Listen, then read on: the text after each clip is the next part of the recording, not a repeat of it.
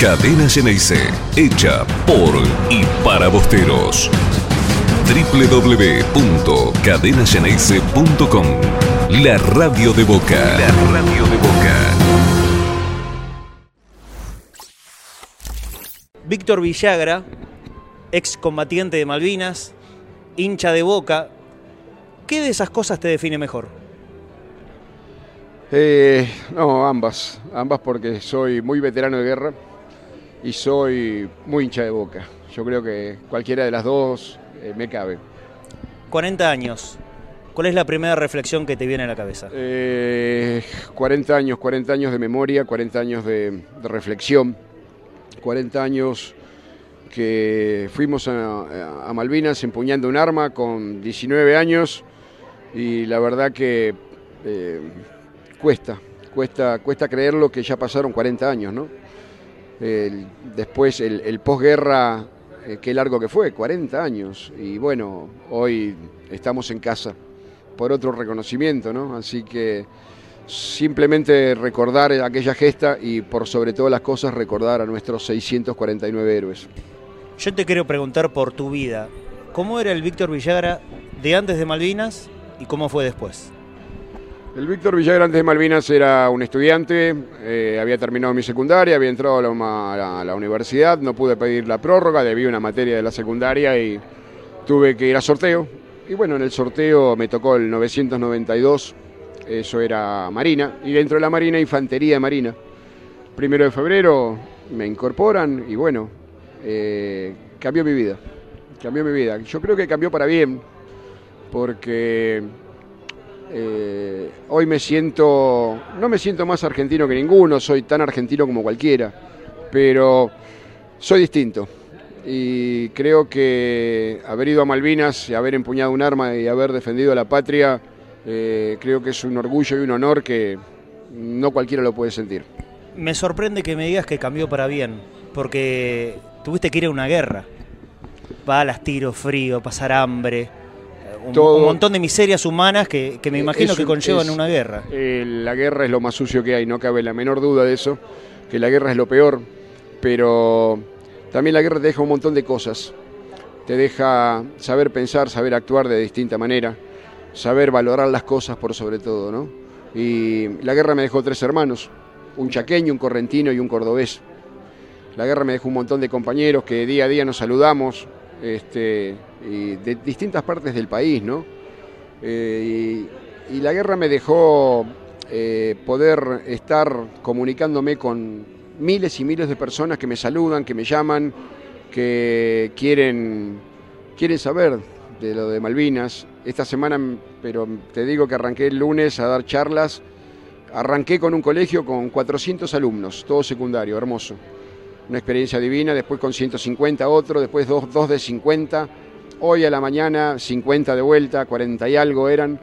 Este, la verdad que eh, fíjate cómo me cambió la vida y me cambió para bien, es decir, estoy en contacto con la parte de educación a través de los colegios, tanto primarios, secundarios como universitarios. Este, llego, llego a los chicos de una manera que creo que les llega, y bueno, poder, poder hacer patria de esa manera, ¿no? Y recordar por sobre todas las cosas esos 640, 649 héroes que, que, dejó Malvinas. Todo esto que, que me escribís está muy bien porque es tu vida 40 años después, pasaron cuatro décadas, pero en el momento que recibís un llamado o que alguien te dice tenés que ir a la guerra, tenés que ir a Malvinas, y vos siendo tan chico, ¿qué te pasó por la cabeza? Eh, elegí ir a la guerra. Yo soy un soldado voluntario. Uh -huh porque yo había, me habían incorporado al servicio militar obligatorio el primero de febrero del 82 y yo hice toda mi instrucción como infante de marina acá en el CIFIN, Centro de Instrucción y Formación para el Infante de Marina, y ahí estuve dos meses, todo febrero y casi todo marzo, los últimos dos o tres días de marzo ya me, me voy a mi destino, que era baterías, en la base naval de Puerto Belgrano, y dentro de baterías en el BICO, Batallón de Infantería Comando. Y a los tres días de estar ahí se recuperan las islas y un día 11 de abril, un domingo de Pascua, eh, me entero de que la compañía había sido designada para, para ir a Malvinas con ametralladoras pesadas 12,7, que era una, un arma nueva para, para los infantes de Marina. este, un arma que pesa más de 100 kilos con banda de munición y todo, y, se maneja entre cuatro, cuatro soldados. Y bueno, este, nos dieron la, la posibilidad de, no ir, el que se quería quedar se podía quedar y decidir, decidir a Malvinas, decidir, a ver, decidí formar parte de esa compañía y ir a Malvinas, sin saber lo que era una guerra. Pero, ¿quién sabía lo que era una guerra? ¿El, el cabo, el suboficial, sabía lo que era una guerra? El oficial, así sea el comandante, o el general, ¿sabía lo que era una guerra? ¿A qué guerra fueron? Ninguna. Entonces creo que estábamos todos en igualdad de condiciones, ¿no? Y, bueno, yo fui, fui, a Malvinas y después me enteré que hubo una guerra. ¿Y cómo es la guerra? La guerra es lo más sucio que hay. La guerra, eh, la guerra lo la hacen las grandes cabezas y, la padecen los soldados. Muchas veces eh, le pregunto a los chicos, este, chicos, ¿quién ganó la guerra? Y me dicen Inglaterra.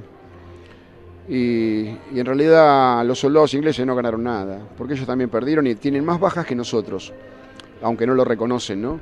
Y también tienen cantidad de suicidados como lo tenemos nosotros, también tienen la cantidad de mutilados como lo tenemos nosotros. Y bueno, eh, en la guerra no gana nadie, la guerra es para perder nada más. Ganan dos o tres de cada lado y punto.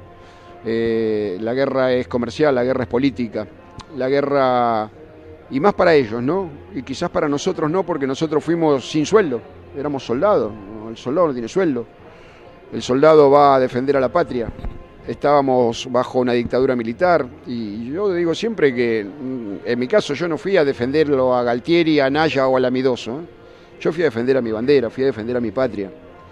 Y bueno, eh, por eso te digo, siento ese orgullo y ese honor y fuimos gratis, porque eh, no es como, como los británicos, que ellos iban por plata, ellos iban por sueldo, les daba lo mismo combatir en Afganistán, en Turquía o en Malvinas. Eran profesionales. Eran profesionales, trabajan de eso. Y lo, nuestro, lo de los soldados, no era un trabajo, era un servicio militar obligatorio. Y dentro de la obligatoriedad que había, yo tuve la posibilidad de quedarme y sin embargo decidir. Vos elegiste ir, eh, pero me imagino que muchos eh, soldados alrededor tuyo tal vez no querían estar ahí, pero los obligaron. ¿Cómo era la vida de ellos, de los que no de ninguna manera querían estar ahí en Malvinas? Bueno, lo que es la compañía 12,7 a todos se nos preguntó. Es decir, lo que te hablo de la compañía 12,7. Con respecto a otros soldados, hubo soldados voluntarios y soldados que los cargaron en un tren, en un avión y los llevaron. Eh, habría que preguntarle a ellos qué es lo que sintieron, la verdad que yo no te puedo responder eso. A la vez también Boca en ese momento ya formaba parte de tu vida? Cuando fuiste a Malvinas, ¿te, arrancaron un poco de boca? Me arrancaron un poco de boca, pero llevé boca. Llevé boca a Malvinas, te voy a, contar, te voy a contar una anécdota. Boca sale campeón en el 81 con, Maradona. Bueno, y con el Diego como, como estrella mundial. Eh, boca hace una gira por Sudáfrica en enero. Y yo el primero de febrero me incorporaba al servicio militar. Y yo digo, y no lo voy a ver a Boca. Entonces me tomé el 86, que me llevó hasta Ezeiza. Y hubo una hora y media de viaje, dos horas, la verdad que fue algo que no terminaba nunca el viaje ese. Y llegué a Ezeiza, fui con una bandera, que la tengo, una bandera que me hizo mi madrina. Con mi madrina, eh, ella fue la que me hizo de boca, gracias a Dios. Y mi primer partido lo viví allá abajo. Eh, hoy ya está todo totalmente modificado, había alambrado. Este, y, vine con esa bandera ¿no? de tela común. Y bueno, y me fui con esa bandera a esperar a Boca, porque digo, yo después voy a la Colimbo y no sé si lo vuelvo a ver pronto. Y bueno, recibí a los jugadores y me saqué una foto con Mouso, me saqué una foto con Marito Sanabria, con el Tigre Gareca y con el Mono Perotti. Y me quería sacar una foto con el Diego, pero los periodistas se abalanzaron sobre Maradona y lo único que yo pude sacarle yo a Maradona y fue la parte del pecho y la cara. Obviamente revelé ese rollo y esas fotos, ahí nomás, eh, me las llevé a la colimba. Pero la colimba me llevó a la guerra. Así que esas fotos me las llevé a la guerra, estaban en el uniforme mío. ¿Y, ¿Y perduraron? Las tengo, las tengo. Sí, sí, creo que las tiene mi hijo. Qué este, ya se las voy a pedir, igual tengo copias. Este, y bueno, yo digo siempre que el Diego, el Mono, Perotti, este, Roberto Mouso, Marito Zanabria, el Tigre Gareca estuvieron conmigo combatiendo, porque los tenía, tenía las fotos ahí. Cuando caigo prisionero, los ingleses nos revisan, me, me miran las fotos y yo le digo, Maradona, no, no, sé lo que me dijeron y me las devolvieron y las guardé de vuelta en mi bolsillo. Ya lo conocían, ¿eh? Obviamente que lo conocían, más vale que sí. Menos mal que fue antes del 86, ¿no? Si no, te digo que me pegaron un balazo ahí en el medio de la frente. Pero bueno, eh, me llevé boca a Malvinas también. Eh, vuelvo al ámbito de la guerra. ¿Viste muy de cerca la muerte? ¿Muchas veces? Eh, dos veces la vi cerca. El primero de mayo, fue el día de los ataques, el primer ataque británico a las cuatro y media de la mañana, era totalmente oscuro el cielo, negro, negro, y nos tiraban las bombas y teníamos que refugiarnos. Y nosotros eh, llegamos hasta la ametralladora antiaérea y tirábamos para el cielo. Tirábamos para arriba sin saber dónde estaba el enemigo. Yo, yo sabíamos que el enemigo estaba arriba, pero no lo veíamos. Y, este, y ahí sí, ahí sí la, vi, digo, esto va en serio realmente. Nunca había escuchado una bomba una bomba de semejante magnitud, para que se den cuenta este, los oyentes que se lo imaginen, es un tubo de GNC, del gas, del auto. Bueno, ese es el más chico. De ahí son más grandes todavía.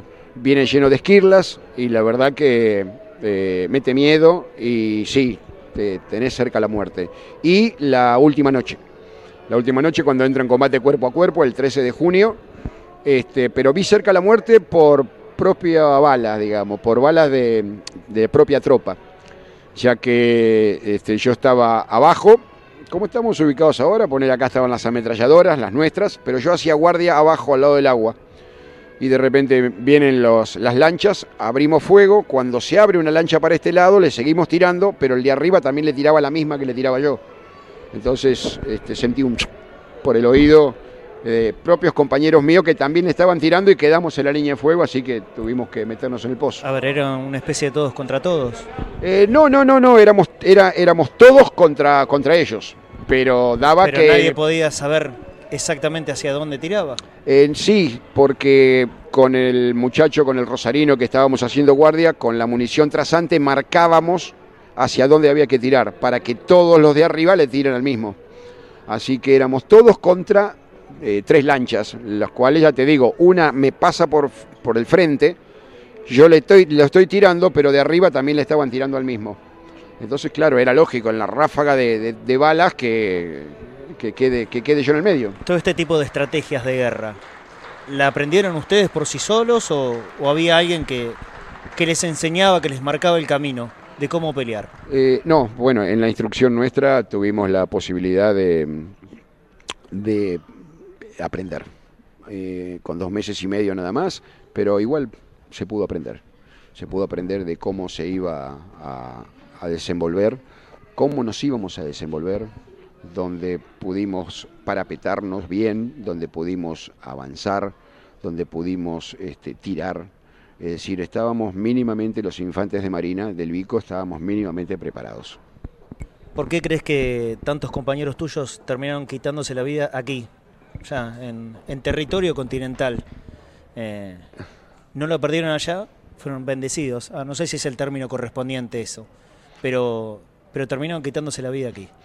Acá la posguerra fue muy dura. Eh, lamentablemente el primer gobierno democrático como que nos dejó de lado. A los soldados hablo, ¿no? a, los, a las colimbas, a los que éramos civiles y estábamos cumpliendo con nuestro servicio militar obligatorio, nos eh, es como que estábamos marginados. Eh, en los trabajos nos pasó lo mismo. Nadie quería incorporar un veterano de guerra, porque ¿cómo vuelve un veterano de guerra de la guerra? Solo Dios sabe. Entonces, este, así fue como, como se fueron quitando la vida muchos de, de nuestros compañeros por, por sentirse nada, éramos nada. Y bueno, después de varias luchas pudimos lograr tener un reconocimiento que hasta el día de hoy y cada vez es más, gracias a Dios. Y Víctor, vos después de la guerra, quiero imaginar esto, te aferraste mucho a Boca, a la tribuna. A la tribuna, a la tribuna de Boca. Eh, es más, yo cuando yo tuve que terminar de hacer el servicio militar, eh, mientras la mayoría ya estaba en su casa, porque yo, ah, te acordás que yo entré el primero de febrero de ese año y en la Marina eran 14 meses. Entonces, este, cuando volví de Malvinas tuve que hacer nueve meses más de servicio militar con francos todos los días y bueno, de ahí es donde me iba a... Me venía a Buenos Aires y los domingos me venía a ver a Boca y de acá muchas veces me iba a Constitución a tomar el tren para irme de vuelta a Bahía Blanca, ¿no? Y a veces hasta uniformado he estado en la tribuna. Y este, pero un respeto total. Dentro de mi libro hay un capítulo que es un agradecimiento a la, a la 12, porque la verdad que siempre me respetaron. Este, no sé si me admiraron, pero sí me respetaron como veterano de guerra. A ver, Víctor el Mono Villagra, así te conocíamos los que, los que íbamos a la tribuna, a la 12. En un momento cambiaste el uniforme de soldado por el uniforme de una camiseta de Flamengo y lo utilizabas a como de lugar, en cualquier momento, a cualquier hora, Cualquier cancha. cualquier día, cualquier cancha, haga frío o, O el más calor. intenso calor. No importa. ¿Por qué? Eh, mm, en realidad yo se la pedí a, a un hincha de River, la musculosa de Flamengo. Ah, no. El- está también en el libro la historia, ¿no? Parte, este, te la voy a contar ahora, que él era, eh, hacía pesas y qué sé yo, y venía de entrenar y habíamos formado una cooperativa de vivienda. Así que este, fue, fue algo muy especial, No vamos a parar porque está el himno. por ¿Está supuesto. bien? Nunca había escuchado el himno argentino y mucho menos de las Malvinas al lado de un excombatiente. La verdad que se te pone la piel de pollo. La piel de River. No, Eh, eso no, de pollo, de pollo. de pollo. Eh, mirá, yo siempre digo, ¿no? Y voy a los actos en los colegios o donde me toca. Y veo que el himno cada vez se canta menos, o con menos ganas, o con menos respeto. Y para mí, yo siempre digo, no sé cantar el himno. Yo el himno lo grito, no lo canto. No puedo cantarlo. Y menos este, hacer la mímica del himno. O el himno se canta o no se canta. Y bueno, eh, yo lo canto así. Muchas veces quedo desubicado porque es un acto donde este, pone la música muy baja o algo y yo getoneo el himno y lo lamento. Es mi manera de cantarlo. Ah, pero aparte, mira que te va a importar. No estás Obviamente, haciendo nada mal. es que estoy cantando mi himno, el himno nacional, el himno, la música que nos representa, la canción que nos representa. Así que quien no lo entienda así, bueno, lo lamento. Mono, ¿te sentís un héroe de la patria? No, héroes son los 632 que quedaron allá. ¿Y por qué vos no? porque yo soy un afortunado, yo que siempre digo del ¿para qué volví? ¿Por qué no? El por qué volví, simple y sencillo, porque Dios quiso que vuelva.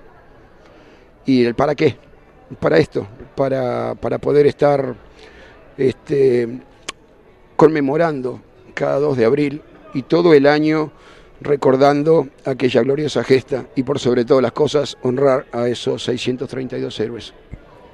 Yo obviamente no te voy a contradecir. Es una gesta. Pero también fue una locura. Mira, no sé si fue una locura, ya que iban 149 años y al año 150 perdíamos las Islas Malvinas, definitivamente. No teníamos más derecho a reclamar la soberanía. Este, quizás fue, no fue muy oportuno el momento por la época que estábamos viviendo, que era el mes de abril, mayo y junio, donde hizo mucho frío y bueno, mucha oscuridad en Malvinas. Es una zona donde a las 5 de la tarde está oscuro hasta las 9 de la mañana. Eh, pero debíamos volver a, a izar el pabellón nacional en las Islas Malvinas. No sé si afrontar una guerra, pero sí por lo menos este, izar nuestro pabellón. Lo hicimos y bueno, después se agrandó Chacarita y si quieren venir que vengan. Eso sí, fue No, un eso, disparate. eso, no sé si fue un disparate, pero yo creo que no tomamos la dimensión de y no supimos respetar ¿Contra quién? no? al enemigo, claro, a los enemigos, porque no era solamente Inglaterra, yo creo que en un mano a mano no aguantan. Ellos hicieron escala en la isla Ascensión, que es de Estados Unidos, se hicieron, buscaron provisiones, buscaron un montón de cosas como para, para poder llegar a las Islas Malvinas. Tuvieron la, la ayuda de nuestros hermanos del otro lado de la cordillera, este, y bueno, y la OTAN, así que combatimos contra varios. Volviste tres veces a Malvinas, ¿no? Sí, 2015, 2012, 15 y 17. Sí, señor. ¿Y qué es volver a Malvinas? Es mucho. Volver a Malvinas en el 2012 para mí fue algo, algo maravilloso, ¿no? Donde eh, pisar nuevamente las islas para, sobre todo, homenajear a, mis siete compañeros. la compañía de ametralladoras 12,7 del Batallón Comando de Infantería y Marina. Fueron, fuimos 128 hombres y volvimos 121. Y bueno, volver a mi posición, volver a la península de Camber, volver a, estar ahí eh, fue muy fuerte y en el cementerio ni te cuento. Pero era algo que me lo debía y lo tenía que hacer. Y ya después lo hice en el 2015 y en el 2017 fue maravilloso porque volví con mis compañeros. ¿Sabe lo que es estar con ellos ya fumando un cigarrillo o tomando una latita de cerveza? Y no había bombas, no había, no había frío porque fuimos en, en octubre. Eh, no, no, sentimos al enemigo cerca y bueno, eh, y estar de vuelta con ellos, ¿no? Abrazarnos, reírnos, llorar, un montón de cosas nos pasaron. ¿Volverías todos los años? No sé si volvería todos los años, pero muy de vez en cuando volvería. Lo que pasa es que es muy costoso, son dos mil dólares. Eh, es decir, yo ya invertí eh, seis mil dólares, dos mil en cada viaje. Eh, para nada arrepentido, obviamente, pero bueno, hoy creo que quizás, primero que no los tengo y segundo de que de poderlos juntar, haría otro tipo de viaje. 40 años después, ¿hoy sí sentís que te respetan? En la calle, en el gobierno, si vas a buscar un laburo. Eh, ¿Hoy sí cambió? Hoy sí, hoy sí cambió. Hoy sí cambió gracias a, nosotros mismos, cambió. Es decir, gracias a que los veteranos de guerra este, día tras día, mes tras mes, año tras año, fuimos metiendo Malvinas en la gente y, la gente siempre responde. La gente, el pueblo, el pueblo nuestro es maravilloso. A la Argentina lo mejor que tiene es el argentino, no cabe la menor duda de eso. Y nuestro pueblo nos reconoce, nuestro pueblo nos agradece.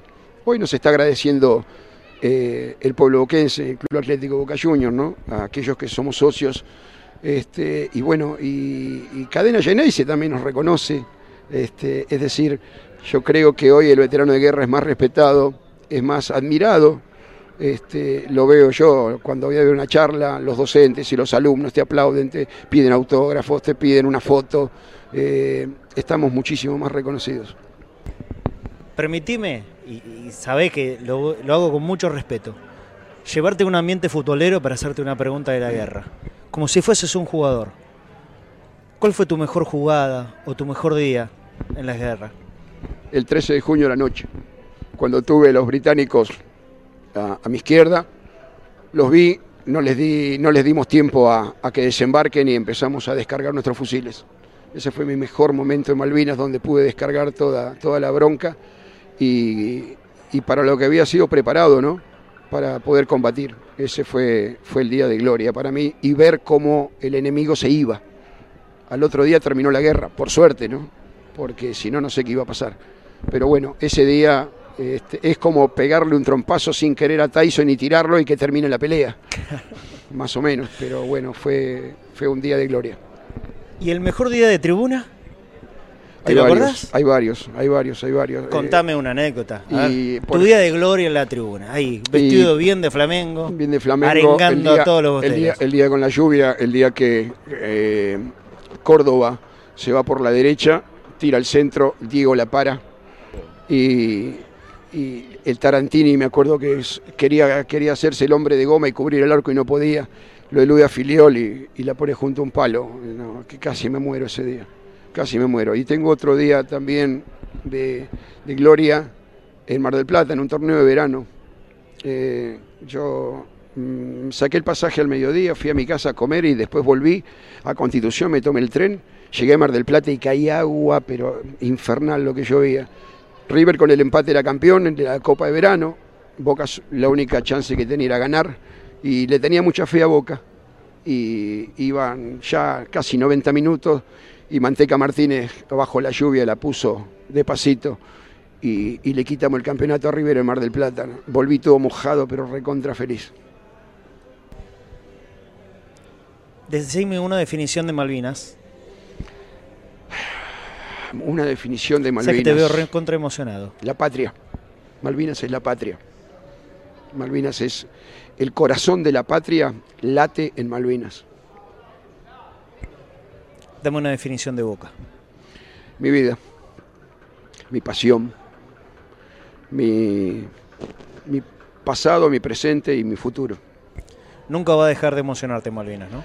Nunca va a dejar de emocionarme Malvinas, nunca va a dejar de, nunca voy a dejar de, hablar de Malvinas, porque me marcó, me marcó para toda la vida, una guerra marca a un ser humano, ¿no? Eh, para mí Malvinas es, es casi todo. Para mí todos son mis hijos. Hay uno de ellos, el otro vive en la costa, eh, ellos son, son todo. Y Malvinas es casi todo. Sobre la solapa de tu, de tu traje, yo le voy a pedir a Ari que haga un, primer plano aquí. Tenés dos pines, tres en realidad. Tres. Uno, que es el escudo de boca. El segundo, que está en el medio, como figura central, con las Islas Malvinas. Y el primero. El primero es. de Infantería Marina. Yo fui soldado de Infantería Marina y la verdad que estoy orgulloso de haber sido colimba de, de la gloriosa Infantería Marina. Me enseñó mucho, me llevó a Malvinas. Y bueno, para mí es un orgullo ser soldado. Y digo ser porque me siento soldado. Me siento soldado de la patria. Y hoy soy soldado de Boca a través de, del trabajo que estoy desarrollando con, con, la, con el departamento de filiales, este, llevando a todas las filiales eh, esta pequeña, pequeña anécdota, mis pequeñas vivencias de Malvinas. Y la verdad que me llevo de todo el pueblo bostero aplausos, abrazos, me conocen y bueno, eh, gracias a, Boca, con este proyecto que se llama Boca es Patria, eh, estamos recorriendo filiales. Qué lindo. Mañana es sábado 2 de abril. Sí. Se recuerda justamente los 40 años, estamos grabando esta nota. El día viernes a la noche en una bombonera fresquita, pero siempre linda. Eh, y el sábado 3 de abril, perdón, el, domingo 3 de abril, Boca cumple 117 años. Parece una cuestión de destino, lo que sea, ¿no? Pero vos siempre tenés todos los años dos eventos que, movilizan mucho tu vida. Uno Malvinas Seguro, y el otro el cumpleaños del club. El cumpleaños de Boca. Sí, la verdad que sí. Este, es algo que tengo dos fechas este, que no me puedo olvidar, ¿no? el cumpleaños de, Boca, 117 eh, años, ¿no? 117 años de gloria, porque Boca, a pesar de, que esté o no esté primero en la tabla, Boca es la gloria, no cabe la menor duda de eso. Y, 2 de abril, obviamente, ahora vienen 40 años ya, 40 años de la guerra, 40 años de que nos tocó empuñar un arma y ir a defender a la patria. Y qué momento, ¿no? Qué momento vamos a vivir todos los veteranos de guerra Ahora cada uno nos estamos yendo a las vigilias correspondientes para esperar las 12 de la noche, cantar el himno y por sobre todas las cosas un minuto de silencio recordando a esos héroes, a los verdaderos y únicos héroes que dejó esa gesta. Este, los que ya no están, los que no pueden hablar. Y creo que somos muchos los que podemos hablar por ellos. Así que esa es la misión que me, que me queda por el resto de mi vida seguir hablando de Malvinas, seguir honrando esa gesta y seguir honrando la memoria de ellos. Vos antes de empezar la nota nos preguntábamos, ¿pero esto no es radio? Bueno, hoy Cadena CNS ya es mucho más que una radio. Yo te pido que mires esa camarita. Ahí están todos hinchas de boca, porque obviamente... No, se rompe. No, no, para nada. No, quédate bien tranquilo que es fuerte. Eh, salido desde el corazón más bostero que tenés y por supuesto un corazón bostero, argentino y malvinense. Un eh, mensaje para los hinchas de Boca. sobre todo un saludo, un saludo para, para ustedes, para, esos argentinos que, que recuerdan aquella gesta y para aquellos argentinos que nacieron después, que tienen menos de 40 años, eh, no nos dejen solos. Eh, estén siempre al lado de, de Malvinas, al lado de nosotros. Así como están al lado de Boca y como estamos al lado de Boca, este, domingo tras domingo, nosotros seguimos alentando y seguimos disfrutando de esto. Hay que seguir alentando y disfrutando de, lo que hicieron, lo que hicimos aquellos soldados que fuimos a Malvinas.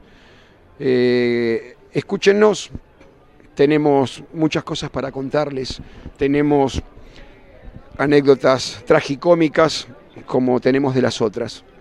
Pero eh, creo que la Argentina o el argentino debe saber la verdad y tienen la posibilidad de escucharlo a través de, los que fuimos a Malvinas. somos la historia viviente. Hay muchos que nacerán más adelante y dentro de 30, 40 años nosotros ya no vamos a existir más y van a tener que recurrir a los libros. Hoy tienen la posibilidad de, de tener la historia viviente, aprovechenla. Sean solidarios, sean compañeros, sean unidos, como lo fuimos nosotros en Malvinas para cumplir el objetivo. La patria está atravesando un momento difícil. La patria necesita de los patriotas y los patriotas somos nosotros. Así que unámonos para sacar a nuestro país adelante. Necesitamos una Argentina libre, justa y soberana. Y sé que desde el corazón de cada uno de ustedes piensa, piensa como yo. Así que a no aflojar, viva Boca y viva la patria. Mono, gracias. No, gracias por a todo, ustedes. ¿eh? pero no por la nota. Por tu vida. Gracias. No, gracias a ustedes y bueno, nos estaremos comunicando cuando gusten para seguir malvinizando.